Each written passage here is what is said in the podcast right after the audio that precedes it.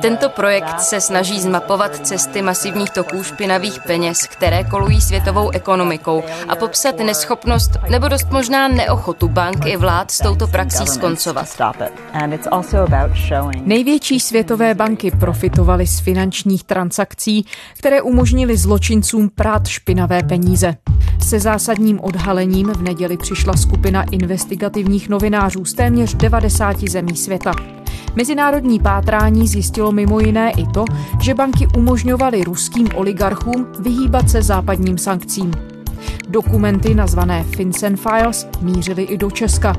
Co všechno o praxi ve zdejších bankách odhalují? Je čtvrtek 24. září, tady je Lenka Kabrhelová a Vinohradská 12, spravodajský podcast Českého rozhlasu. This story matters because money laundering has a huge impact on the lives of regular people, and banks and governments are allowing this to happen. And it's a massive, massive Aféra nebývalých rozměrů ohrožuje důvěryhodnost bank a snižuje hodnotu jejich akcí. Ti největší hráči v oboru jako HSBC, JP Morgan a Deutsche Bank podle uniklých dokumentů nebránili praní špinavých peněz ani obcházení sankcí. Uniklé zprávy analyzuje Mezinárodní konzorcium investigativních novinářů. O podezřelých transakcích v řádech desítek bilionů korun hovoří 2100 dokumentů. Podobných reportů ale mezi lety 1999 a 2017 americké ministerstvo financí obdrželo na 12 milionů. Pavlo, vy jste se podíleli na tom velkém novinářském pátrání, které trvalo 14 měsíců. Můžete popsat základní souřadnice, ze kterých jste vycházeli při té investigaci? Vycházeli jsme z takzvaných dokumentů SAR, což znamená Suspicious Activity Report, což v češtině znamená zpráva o podezřelé transakci. Tohle jsou dokumenty, které korespondenční banky, když vyhodnotí nějakou transakci jako podezřelou, posílají na americký úřad pro prevenci finanční kriminality FinCEN. Pavla Holcová, šéf-redaktorka projektu Investigace CZ. Ještě je tady potřeba dodat u těch SARSů, že to, že se nějaká firma nebo člověk objeví tady v tomhle reportu, nemusí nutně znamenat, že je to zločinec. Znamená to, že prostě provedl podezřelou platbu. Nebo platbu, která vlastně může i na základě nějaké automatické počítačové detekce vypadnout jako ten člověk má měsíční příjem, nevím, 2000 dolarů a najednou mu na účtu přistane 50 tisíc dolarů. Tohle je automaticky detekováno jako podezřelé. Bankéř, co má tohoto člověka na starosti, by měl vzít telefon, zavolat mu a říct, tak gratuluji k těm 50 tisícům, my ale potřebujeme přece jenom, víte, systém, vědět, odkud ty peníze máte. A on řekne, tady jsem vyhrál, nevím, v, Americe, v americké sportce, nebo jsem dědil, nebo jsem získal cenu mezinárodní, pojí se s ní částka 50 tisíc dolarů. Dá se schrnout, co všechno jste vlastně odhalili? Ta hlavní myšlenka toho, co jsme odhalili, je, že banky, ač mají být tím nejsilnějším nástrojem pro prevenci praní peněz nebo legalizaci výnosů z trestné činnosti, tak vlastně jsou tím nejslabším článkem v celém řetězci. To, co by měli zastavovat jako platby, to, co by měli zkoumat, tak to nedělají, když jde o opravdu velké peníze.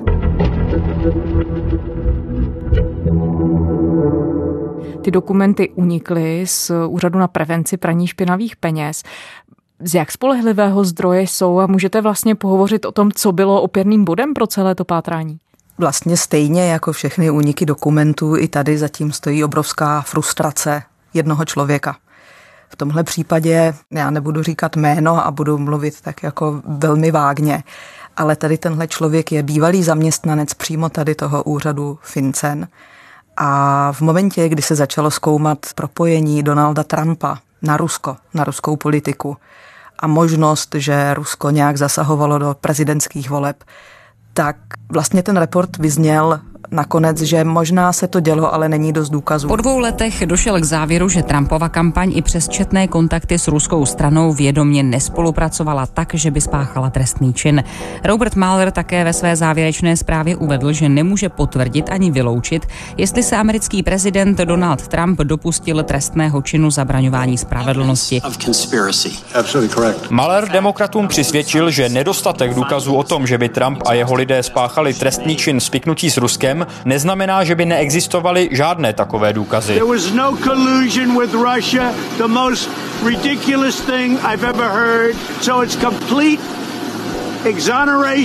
a právě tady tenhle člověk, ten zdroj, byl nesmírně frustrovaný tady z toho závěru a proto spravodajskému portálu BuzzFeed předal tady ty dokumenty. A pojďme popsat, co se dělo dál tedy. Dál se dělo to, že BuzzFeed dokumenty pročetl, vydal několik vlastních textů, ale redakce si řekla, že to je mnohem větší než Spojené státy.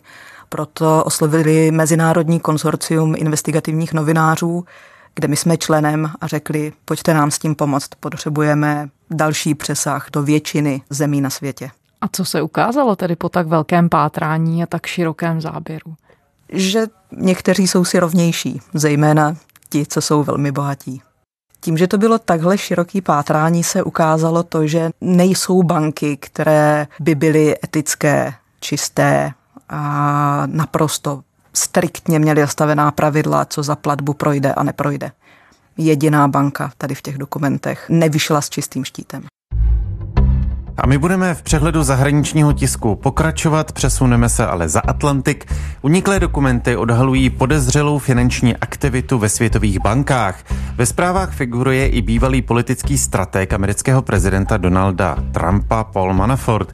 Aktivity spojené s Paulem Manafortem začaly banky označovat jako podezřelé od roku 2012. V roce 2017 pak jedna z institucí podala zprávu o bankovních převodech hodnotě přepočtu přes miliardu korun zahrnujících fiktivní společnosti na Kypru, které s Manafortem obchodovali.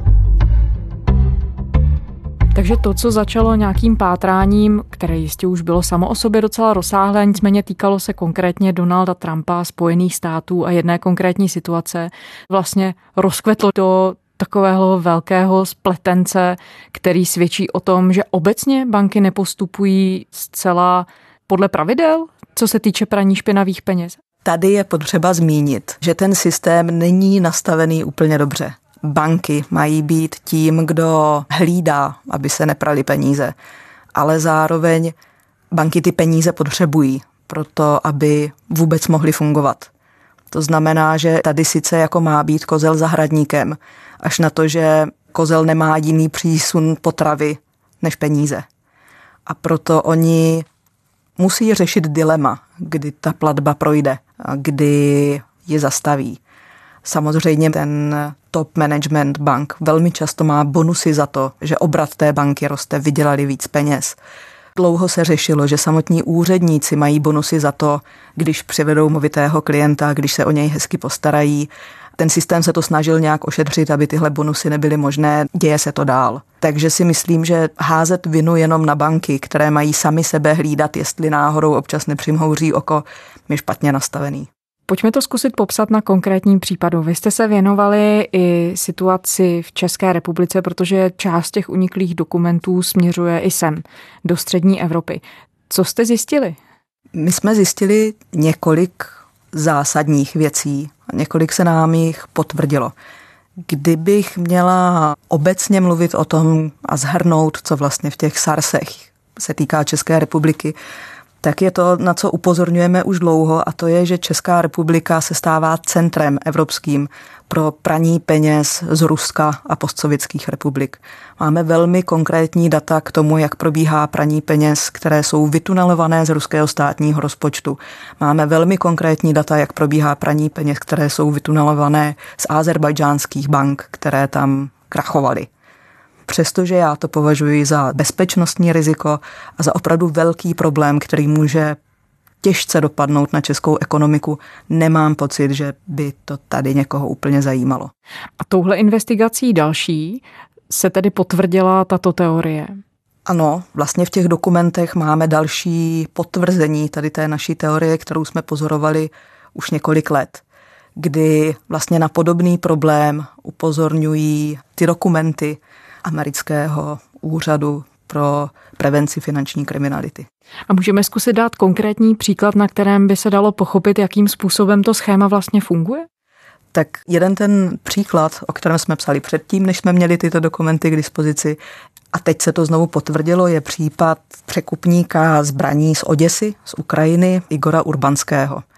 Ten, nejenom on, ale i jeho dva synové jsou aktivní v politice, on už ne, on už vystoupil z politiky, nicméně dál obchoduje se zbraněmi a to včetně zemí, které jsou vlastně embargované pro obchod se zbraněmi. V Česku má firmu, přes kterou tekly peníze, mluvíme o objemu zhruba 3 milionů dolarů, bylo to asi 2 miliony 700 tisíc, na které upozorňovali ty korespondenční banky ve Spojených státech.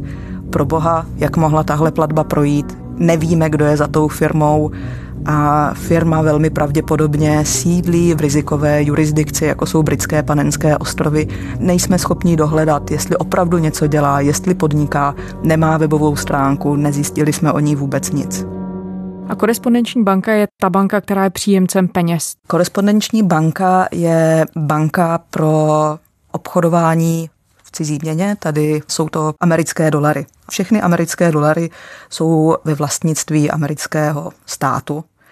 To znamená, že Spojené státy americké si vytvořili systém, jak dohlížet právě na obchodování v amerických dolarech.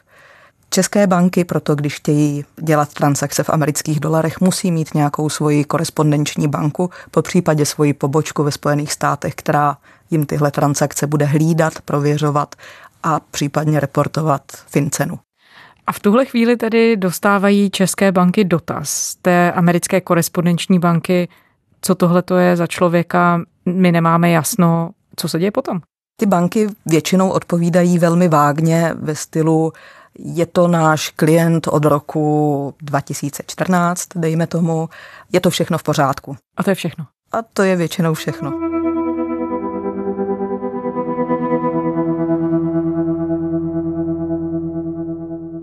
Americká korespondenční banka, po té, co dostane odpovědi z České banky, i když tady nešlo vyloženě o to, že to je Igor Urbanský, protože oni prostě nebyli schopní dohledat, kdo je za firmou Hillway Transits nevěděli, proč tam někdo poslal peníze, proč tam někdo poslal skoro 3 miliony dolarů.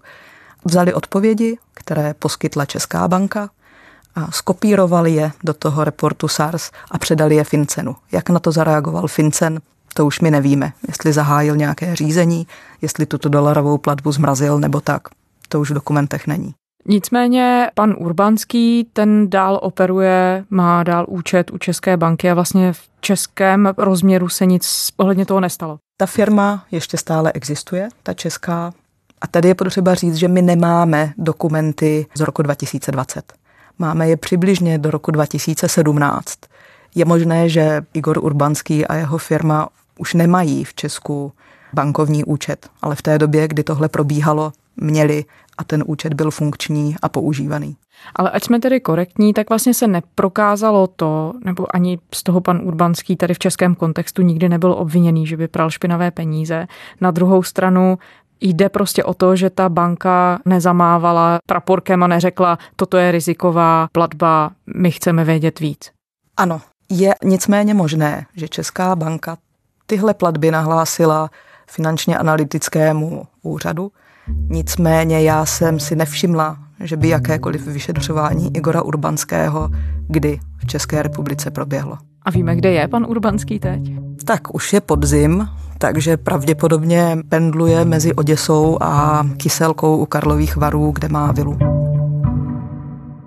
No a když se tedy podíváme na tento jeden konkrétní příklad, opakuje se tenhle scénář v dalších transakcích? To je pravděpodobně věc, která se nejvíc opakuje v těch dokumentech a to je, že je nastavený nějaký systém, který vyhodnocuje symptomy praní peněz. Ty symptomy jsou, že ta firma sídlí v rizikových jurisdikcích. Je to třeba Belize, Vanuatu, britské panenské ostrovy, ale abychom nestříleli jenom takhle jako exotiku, tak třeba i Kypr nebo Lotyšsko.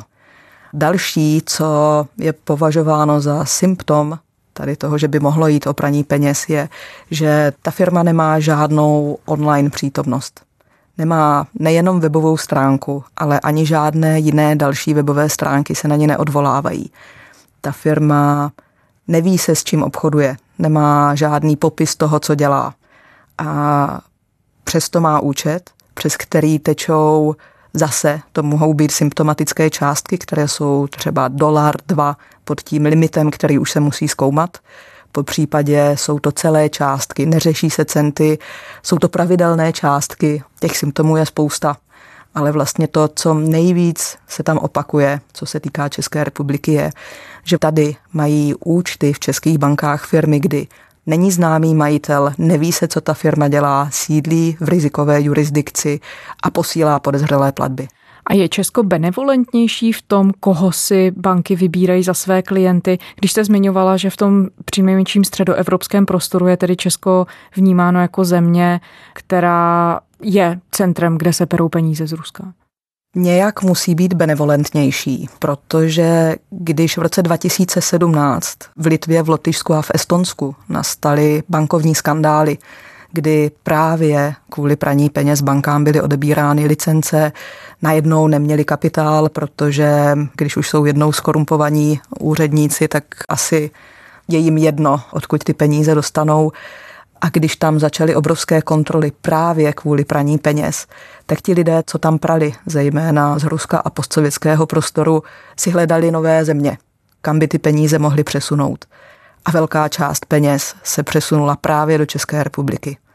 Je to hezky vidět na nejrůznějších grafech, kdy vlastně to, co je považováno za rizikové, za možný symptom právě toho nárůstu praní peněz, je objem vkladů nerezidentů. To znamená lidí, kteří tady nemají firmu, nemají trvalý pobyt, nemají žádný pobyt. A to, o kolik to vlastně pokleslo v Pobaltí, tak to se přesunulo do střední Evropy. O jak velkých prostředcích vlastně mluvíme? Biliony. Miliardy dolarů, biliony korun. Tady jenom v tom českém prostoru. Ve střední Evropě. Vlastně Slovensko na tom není moc líp. Populární se stalo i Polsko a Maďarsko. Je možné, že by české banky nevěděly o tom, že otevírají účty firmám, které mohou podle mezinárodních institucí být zapojené do praní špinových peněz? To já bych nerada tady jako spekulovala o tom, kolik toho banky věděli a nevěděli. Nicméně my jsme před dvěmi lety udělali test tady toho a ještě s jedním kolegou jsme se rozhodli, že zkusíme, nakolik ten systém je pevný a že zkusíme velmi okatě porušit všechny pravidla proti praní špinavých peněz. To znamená, že jsme si koupili firmu, našli člověka, který byl v těžké životní situaci, dali ho tam jako bílého koně, účet byl otevřený do pár dnů. A nikdo to neskoumal? Více. Nikdo to neskoumal, nikdo neskoumal, co se bude dít. Samotné otevření účtu není tak problematické. Myslím si, že problematické to začalo být, když jsme na ten účet poslali peníze z Bosny a peníze z Kolumbie. Obě platby prošly. A jak velké částky to byly? Byly to stovkové částky ve stovkách dolarů. Zase nejsme tak bohatá organizace, abychom to mohli rozjet ve velkém. Nicméně, jak Bosna, tak Kolumbie tehdy byly na seznamu zemí, které jsou vysoce rizikové. To znamená, že ty platby měly být zkoumány, měly být vyhodnoceny, měly být zastaveny už kvůli tomu, že ta firma nic nedělala, a člověk, který tam byl napsaný jako ředitel, nebyl k dostižení. Pavlo, vy jste teď aktuálně oslovovali České banky s žádostí o reakce. Co jste se od nich dozvěděli? Dozvěděli jsme se od nich to, co jsme očekávali, to znamená, že systém je nastavený dobře, oni dodržují veškerá pravidla a nikde není žádný problém. Konfrontovali jste tady s těmi zjištěními i české úřady, které mají pod dohledem bankovní operace? Ano, já bych tomu neříkala konfrontace, spíš jsme se tak zeptali přátelsky. ředitele finančně analytického úřadu Libora Kazdy. On nám řekl, že si uvědomuje, že ten nárůst objemu vkladů nerezidentů se zvyšuje, považuje to za možný problém. Je tady ale potřeba říct, že FAU má do jisté míry svázané ruce, protože na to, aby mohli začít vyšetřování, zmrazit fondy, zmrazit majetky, tak by potřebovali zjistit, co je ten původní zločin, ten zdrojový zločin. Oni mohou napsat do Azerbajdžánu nebo do Ruska, co je to za platby, řekněte nám, jako o co tady šlo, jestli náhodou zatím není nějaký zločin. A ta odpověď v drtivé většině případů je, ne, ne, to je úplně v pořádku. A tím pádem oni nemají jak podnikat další kroky. A znervozňuje je třeba to, že Česko se tedy dostává do pozice země, která může být vnímaná jako země přívětivá pro osoby, které se snaží vyprat peníze. Mě by to asi znervozňovalo víc, ale řekla bych, že si všimli té kritiky od mezinárodních institucí. Vy jste zmiňovala v úvodu, že se ukazuje, že banky jsou ve velmi choulostivé nebo obtížné situaci. Na jednu stranu potřebují peníze, na druhou stranu se mají de facto sami regulovat nebo sami mají snižovat svůj apetit. Které opatření chybí nebo kdo by se do toho celého řetězce měl vložit tak, aby peníze byly kontrolovány lépe? Já nevím. Já na tohle nemám odpověď. Nejsem expert na finanční systémy, nejsem teoretik toho, jak by to mohlo fungovat líp. A proto já nemám jednoduchou odpověď. A co se ukazuje z těch šetření, je Česko v tomto ohledu osamoceno nebo se ten scénář opakuje i v jiných zemích? Je to celosvětový problém. Není to, že by to byla nějaká speciální česká výjimka, že zrovna tady prostě se pere nejvíc. Je to celosvětový problém s tím, že kdo mě přijde, že opravdu to řeší jako problém, je právě německá policie, která opravdu Deutsche Bank i ostatní banky řeší a vyšetřují je, zatýkají lidi. Německá policie provedla razy v sídle Deutsche Bank. Prokuratura to zdůvodnila podezřením z praní špinavých peněz. Centrálu a několik dalších budov banky kvůli tomu prohledávalo na 200 vyšetřovatelů. Kauza podle deníku Welt souvisí s vytvářením zámořských bankovních účtů, kam se vyváděly peníze z Evropy. A tam vidím, že to je velký problém, že tohle téma praní peněz v Německu přes největší banky se dostalo i do veřejného diskursu. Že jsou schopní vysvětlit, že tohle nechtějí, aby se v Německu dělo. V Česku takovou věc nevidíme. Já jsem to zatím neviděla. Stejně tak, když se podíváte na počet případů ve statistikách, co se týká odsouzených, tak za praní peněz to jsou jednotky. Tady v českém prostředí. Dá se, Pavlo, z novinářského pohledu říct, co vám přinesla osobně ta skutečnost, že bylo to vyšetřování nebo to pátrání novinářské takhle široké, že se do něj zapojilo tolik novinářů a jistě do něj proudilo extrémní množství informací? No to nebylo poprvé, kdy jsme na takovém projektu spolupracovali, což dost pomohlo. Vlastně jsme se vraceli do starého známého týmu, který pracoval už na Panama Papers. Desítky vysoce postavených politiků z celého světa ukrývají své bohatství v takzvaných daňových rájích. Odhalil to únik důvěrných dokumentů z panamské právní firmy Mossack Fonseca. Listiny získala z anonymního zdroje německý deník Süddeutsche Zeitung. V dokumentech jsou údajně zmíněné transakce ukrajinského prezidenta Petra Porošenka nebo masivní finanční převody lidí blízkých ruskému prezidentovi Vladimíru Putinovi. Dokumenty údajně dokládají, jak firma pomáhala svým klientům co nejefektivněji se vyhnout platbě daní a legalizovat zisky z nelegální činnosti. To jádro toho týmu bylo de facto stejné.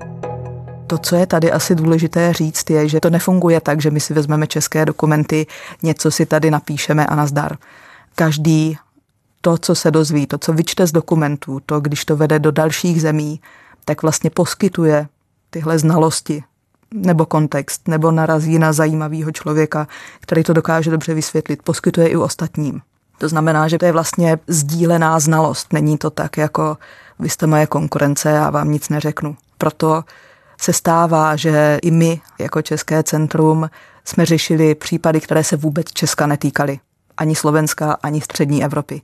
Mohly se týkat Afriky, pašování zbraní, a mohly se týkat Latinské Ameriky, jenom kvůli tomu, že prostě jsme něco našli v tom dokumentu a nazdíleli jsme to s ostatními. Jaký obrázek se vám z toho skládá o celé té problematice?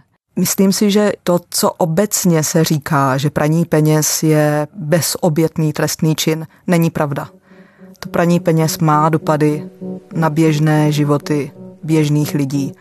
Už v tom prvním textu, co jsme psali, vlastně jsme popisovali, jak korupce na nejvyšších místech atletické asociace, která vlastně zastřešuje atlety, kteří závodí na olympijských hrách, jak o zlaté medaile připravila lidi, kteří měli ty závody vyhrát. Soud v Paříži potrestal bývalého předsedu Mezinárodní atletické federace IAAF Lamine Diaka.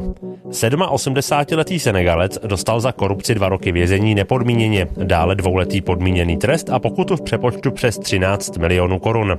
Společně se svými komplici Diak kryl dopingové nálezy ruských atletů. Inkasoval za to téměř 100 milionů korun.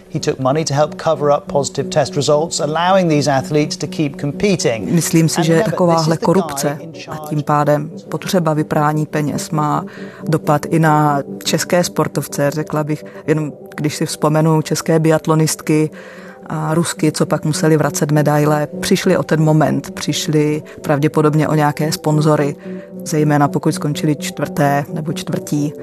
Je to spousta lidí, kteří si něco koupí po internetu, ty peníze už nikdy neuvidí. A obecně ten dopad toho, že se snižuje míra důvěry mezinárodních institucí v český finanční systém. To znamená, že budou častější kontroly, to znamená, že mezinárodní investoři budou víc váhat, než tady investují. To znamená, že může oslabit koruna kvůli tomu. To zasáhne každého každý den. Pavla Holcová, šéf-redaktorka serveru Investigace.cz. Děkujeme. Děkuji za pozvání. A to je ze čtvrteční Vinohradské 12 vše. Vraťte se za námi na stránky i rozhlasu našeho spravodajského webu. Všechny naše epizody najdete také v podcastových aplikacích, včetně rozhlasové aplikace Můj rozhlas, kde je všechno naše audio. Psát nám můžete na adresu vinohradská12 zavináč rozhlas.cz To byla Lenka Kabrhelová. Těším se zítra.